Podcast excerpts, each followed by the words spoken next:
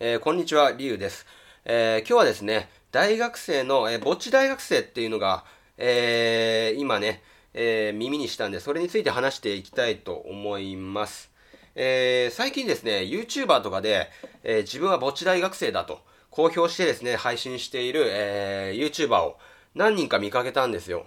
で、なかなかこれね、人気あったりしてね、なかなか内容はちょっと、面白いかどうかはちょっと僕、僕の感想ではちょっと微妙だったんですけど、えー、まあそういうのが存在していると、えー、いうことでね、なかなか、まあ取り沙汰されて、うん、割とね、えー、ぼっちなんて当たり前にあるということがね、えー、どんどん認識されているということでね、えー、まあ、これを耳にして、僕はね、もともともう、僕ね、大学4年間、もう十数年前なんですけど、結構前なんですけど、えー、4年半僕大学留年ちょっと半年留年したんで4年半大学行って行ってたんですけど、えー、もう完全にそういう4年半ぼっちでした。うん、ぼっちだったんですよ。うん。もう相当前ですけど、僕の時はね、えー、そもそもね、ぼっちなんて言葉であんまり言われてなかった。2チャンネルで言ってる人はいたと思うんですけど、うん、そんなに今みたいにね、ぼっちがどんどん流行ってなかったから、うん、その時ね、あのー、僕が大学生の時は、そういった孤立した大学生のことは、準引きこもりっていうレッテルを貼られていたんですよ。うん。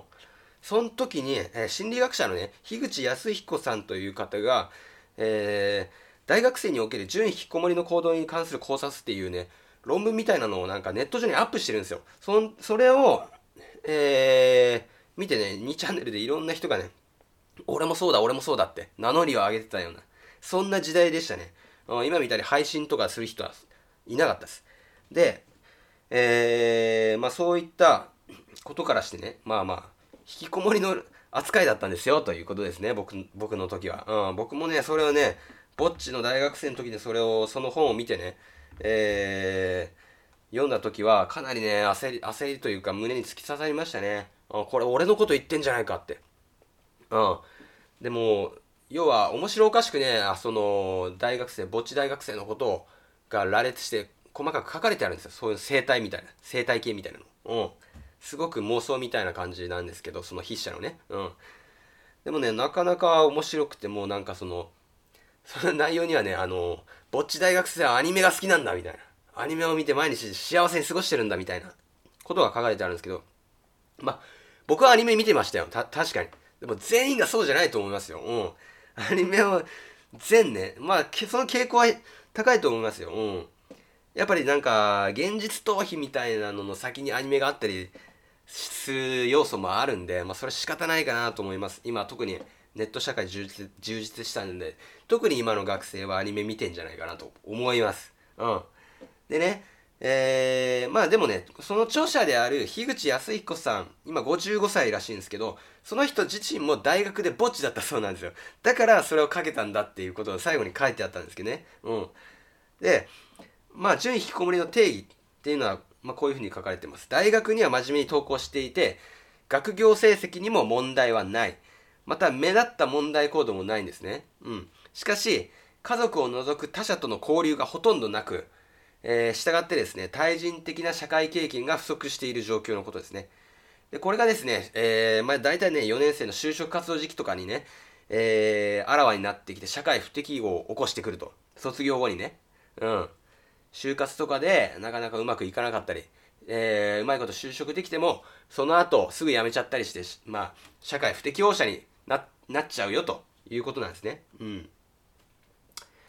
まあ、大学の授業もね、まるでね、映画館を見に見に行くようにね、まあ、たくさんの、えー、聴衆がいるわけじゃないですか。大学の講義って、まあ、結構大きな教室でね、何百人入るとこと、まあ、とことかもあったりするんでですね、うん。そこに座って、まあ、ま、ま、周りの人はまあ、全く知らない人たちですね。あその中で僕もね、講義聞いてました、一人で。うん。もう映画館見てるだけですね。見てる。うん。まあそんな悲しい状況があるということですね。えー、なんで、僕もですね、だから、これね、この時はね、俺もまあそうなりたくないなと思ったんですよ、その本を読んだ時は。うん。でもね、実際にそうなっちゃったんですよ、やっぱり。うん。就活っていうのに全く身が入らなかったですね僕の場合は。うん。僕がだから4年半かかったんですよね。あの友達がいないとやっぱ学校行くのが結構億劫なんですよ。楽しくないから。うん。楽しくないからあんま行きたくないっていうのがあってなんで行ってない時期がだから結構あったんですよ。もう1年ぐらい最初の1年ほとんど行ってないんですよ実は。うん。でそれで、えー、留年したということですね。うんだから実質1年間行ってないんで3年半で卒業したぐらい、えー、単位を取るのは得意でした。うん。友達全くいないんで情報は来ないんで大変でしたけど全部自分で情報を取って、えー、自分で単位取って卒業したという形になりますね。うん、で、まあ、結局ねどうなったかっていうと、えー、まあその就職僕したんですけど結局ね IT エンジニアネットワークエンジニアっていうのが職業があるんですけど、えー、それを受けたんですよ。それを受けたら簡単に受かったんですよね。もうもうものの見事にですね。東京にある東京の恵比寿っていうところにある会社だったですね。うん。その時だからもう本当浮かれてましたね。東京にも行けるし。まあ田舎 出身なんで。うん。なんでですね。ただねそこ就職したにもかかわらず今1週間ほどで辞めちゃうっていうことですね。うん。これマジ面白いですようんあのー、なかなかねでもねブラック企業な感じでした。給料もかなり安かった。うん。月16万とかでしたよ。うん。大大卒で16万かみたいな。うん。当時の自分でもそう思いましたね。うん。で、僕と同期がだから、なんか中途採用みたいな人たちだったんで、もう同期4人ぐらいしかいなくて、で、えー、同期の人もほとんど、あの、僕以外は新卒なんていなかったです。うん。で、えっ、ー、と、まあ、受かりやすかったんだろうなと思いますね。だから、よっぽど。うん。で、えー、まあ、しかもね、その、3日ぐらいしたら、その同期の中の1人、なんかムキムキのマッチョな人がいたんですけど、その人がね、なんかね、あの、昼休みに、昼休みには、なんか、まあ、自由に食事していいよみたいな、外食も全然 OK ですよみたいな会社だったんですけど、えっ、ー、と、その人が、コンビニ行ってきますって言っ、たっきり帰ってこなかったんですよ。その3日目にして。要はバックレバックレってやつですね。バックレたうん。でなんかね失踪みたいになってなんかなんかねあの上司が慌ててね電話したりしてましたよその人に出ないんだよねみたいな。うん。あいつなんかどっか行ったけど電話出ないんだよなみたいな。うん感じでね。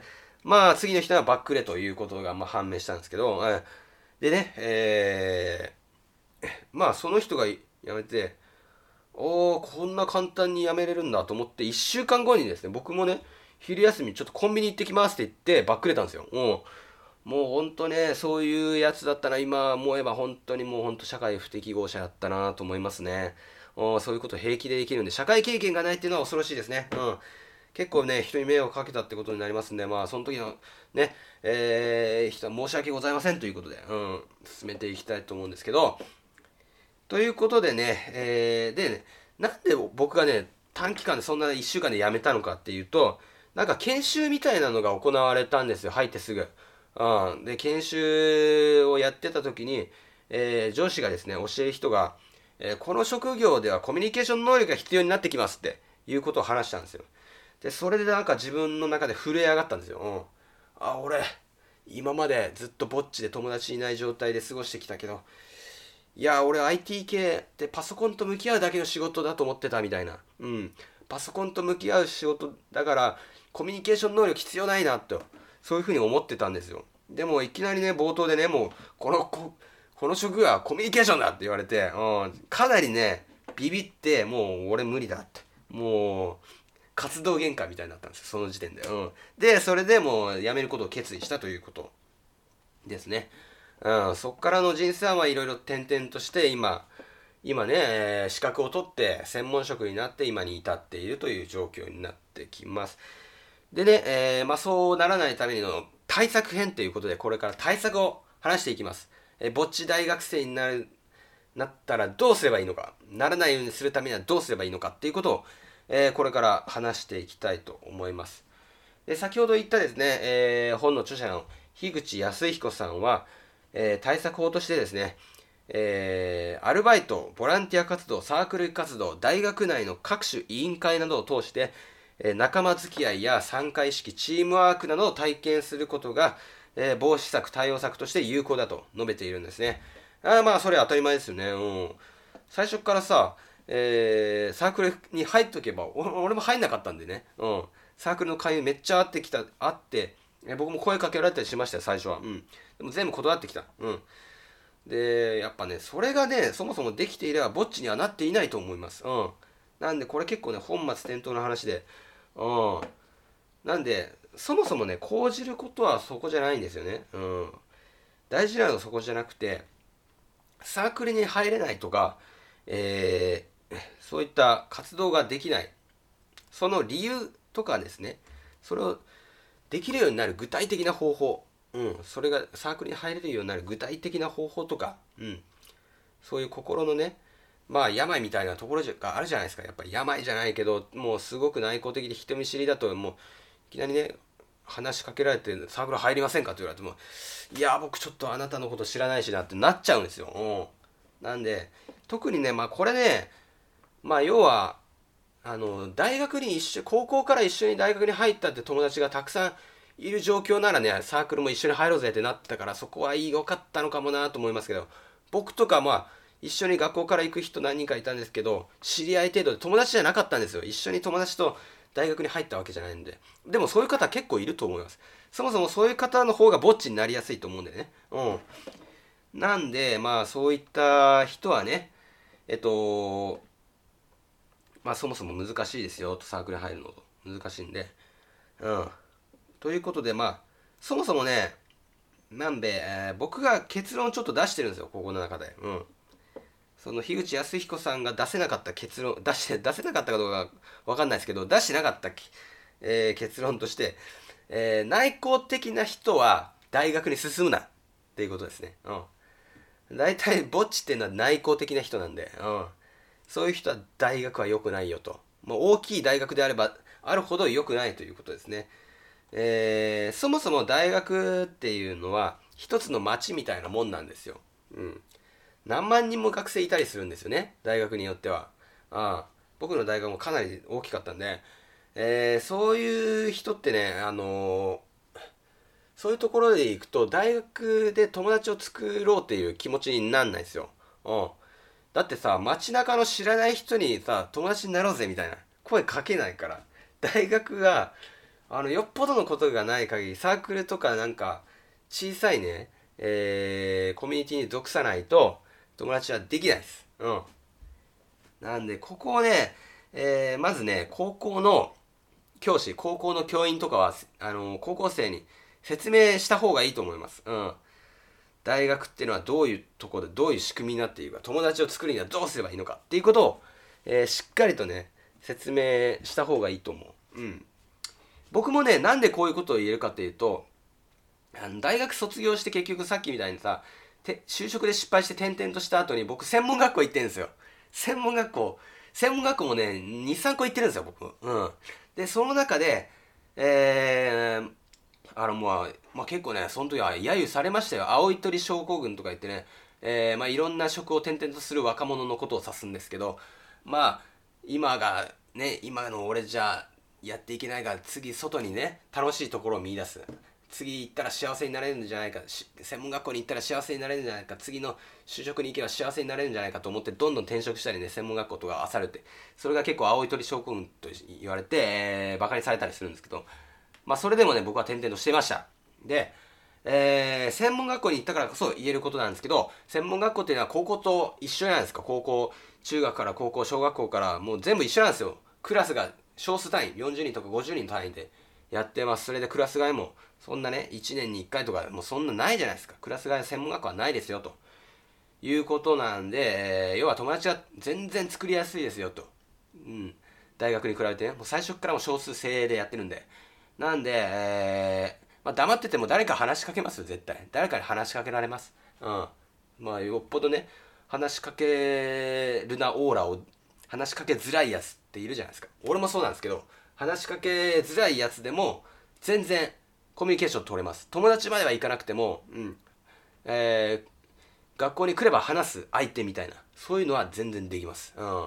なんで、えー、こまあ、そもそもね、高校までがそうであったと思うんですよ墓地の人でも1人2人は絶対いたと思いますよ、うん、なんで、えー、まずね、えー、内向的な人は、えー、専門学校に進めということですね。専門学校に進むか就職か、どっちかですね。もう最初から働いてもいい。うん。僕は大学にはお勧めしない。内向的な人が大学に行った結果、ぼっちが形成される。うん。と思っています。もともと内向的な人でぼっちじゃなくても大学に行ったらぼっちになりましたよっていう人結構いると思うんですよ。うん。それはね、そのもともとの気質が社交的じゃなかったからっていう、それだけですね。なんでもうそれも変にね、レッテル貼る必要もないと思います。うん。だって大学に行かなければ一生自分は墓地になってなかった可能性があるんですから、その人は。うん。なんで、えー、まあその墓地という言葉にあんまり翻弄されないように、うん、ということですね。なんで、えー、そもそもね、大学生は墓地、大学生、墓地大学生になるなよっていうことですね。うん。ということです。なんで、えー、でですね、えー、もう一つ、ぼっち大学生の適職について、もうぼっち大学生になっちゃった場合、もうなっちゃってるって。自分なっちゃってるよって。まあそういう人がこれ聞いてるんだと思うんですけど。えー、で樋口康彦さん、先ほど述べた樋口康彦さんは、ぼっち大学生の就職に適しているのは、工場の生産現場、うん、ベルトコンベヤーの中で働く仕事ですね。で、農業、造園業関係、これが適職だと述べています。で、それが適仕事だって言える理由として、それらの職場では、えー、喋る、弁舌の巧みさよりも真面目に取り組む粘り強さが評価されるからということですね。要は喋るのが得意じゃなくても、粘り強ささえあれば、そういうとこでは評価されるよということなんですね。うん。まあ、単純作業であるよと。人と関わらない仕事ですね、要は。うん。農業とか、うん、ライン作業ですね。うん。どれも人と関わらない、まあ、職人とかもあるんでしょうね。うん。そういうのになれと言っているんですけどね。これね、また悲しい話言っちゃってもいいですか？これね、そんな職業、まあそんなってバカにしてるわけじゃないですよ。それらの職業に就くために大学を卒業する理由ってないんですよ。大学を卒業する意味ないんですよね。うん。なんで、そういうとこに行くならもう高校から行っとけよって話なんですけど、なんで、ぼっち大学生は、だから先ほども言ったように大学行くなっていう結論にもつながるんですけどね、これは。うん。そんなにね、そういったライン校とか農業、造園関係って、うん、まあ大卒、高卒で若干分けられてたりもするのかもしれないですけど、それは大きい企業であって、ちまあ、中小規模の、えー、企業とかでやる場合は、えー、大卒と高卒に給料の差がないんですよ。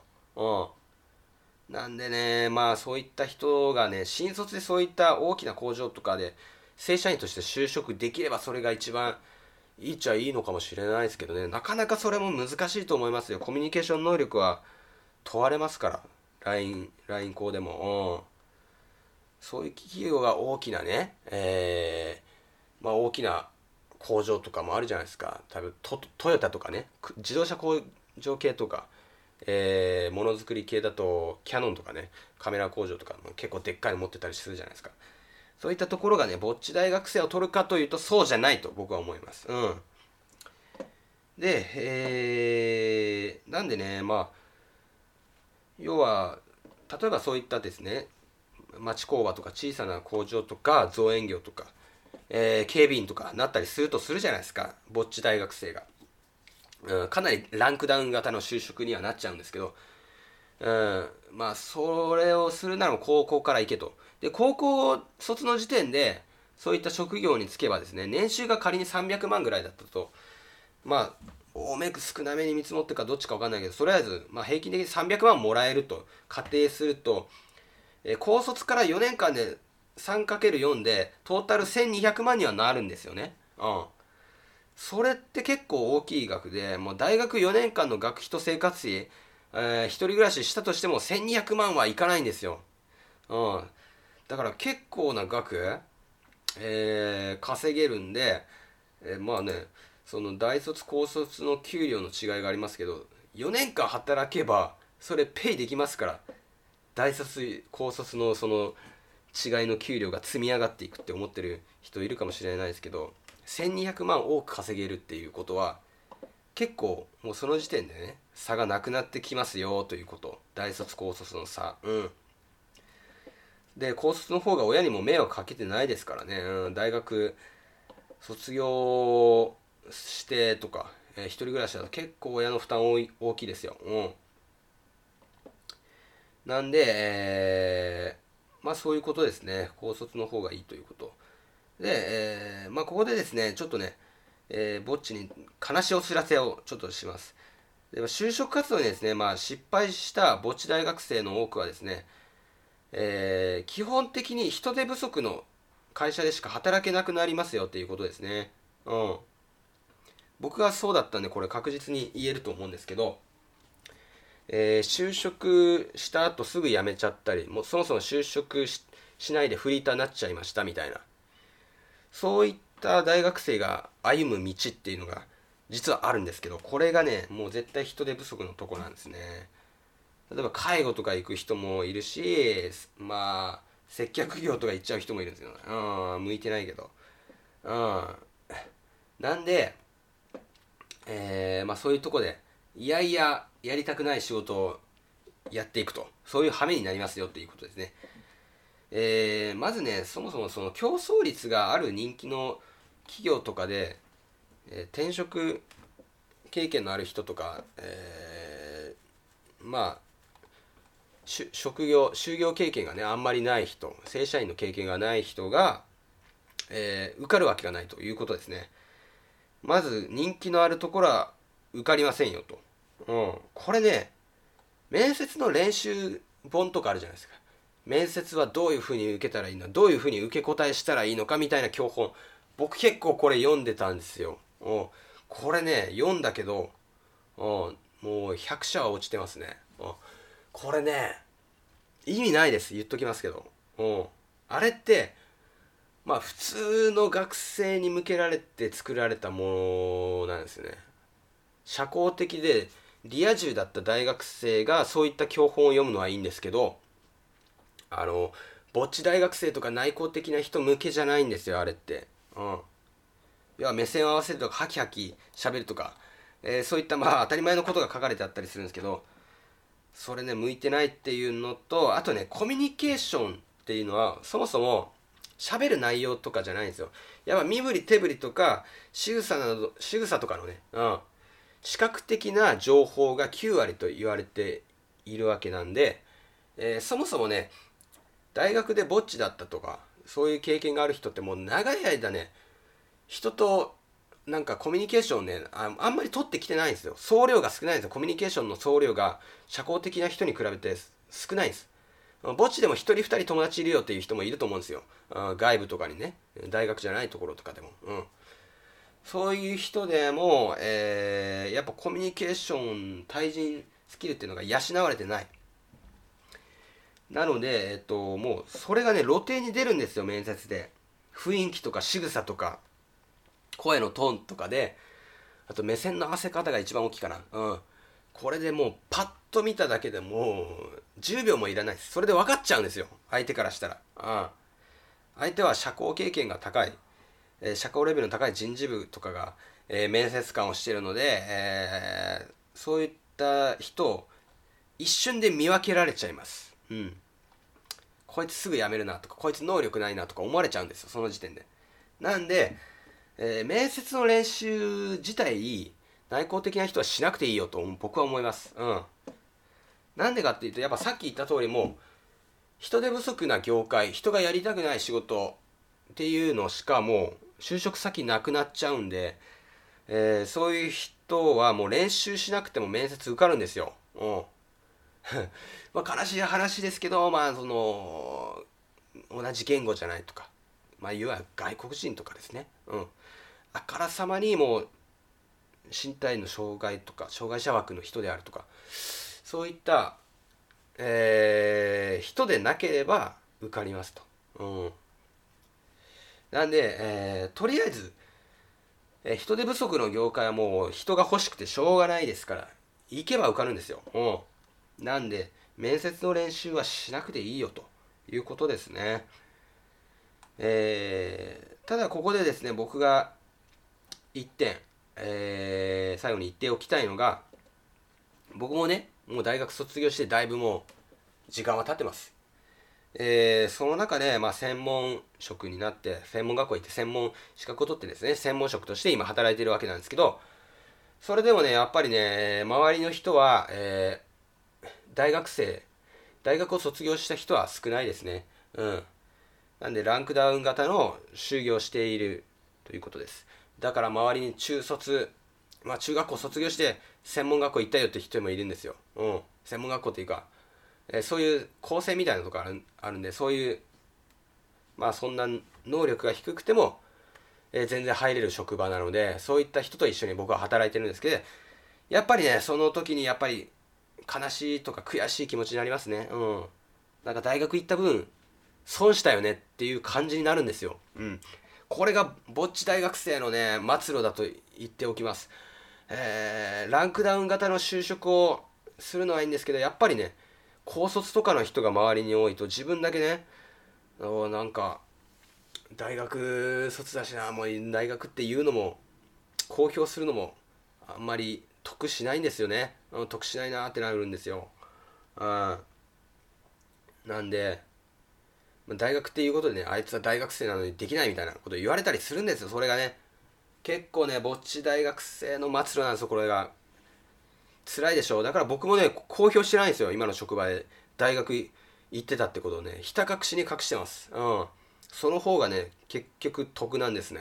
うん。まあまあまああの面接の時には書いてますよ。大学に行ったことは書いてますけど職場の人には伝えてない。うん。職場の人には伝えなければ、えー、割とバレないんですよ。で周りの人もねこここの職場に入ってんだから高卒だろうってもう決めてかかりますからもう全然全然いいんですよだから。うん。ということでまあでもねそういった中で働いているとやっぱりまたね自分の中で鬱屈したね感情がやっぱり芽生えてきます。それはねもうこいつらと俺は違うと。えー、俺は周りは高卒だけど俺は大卒だ。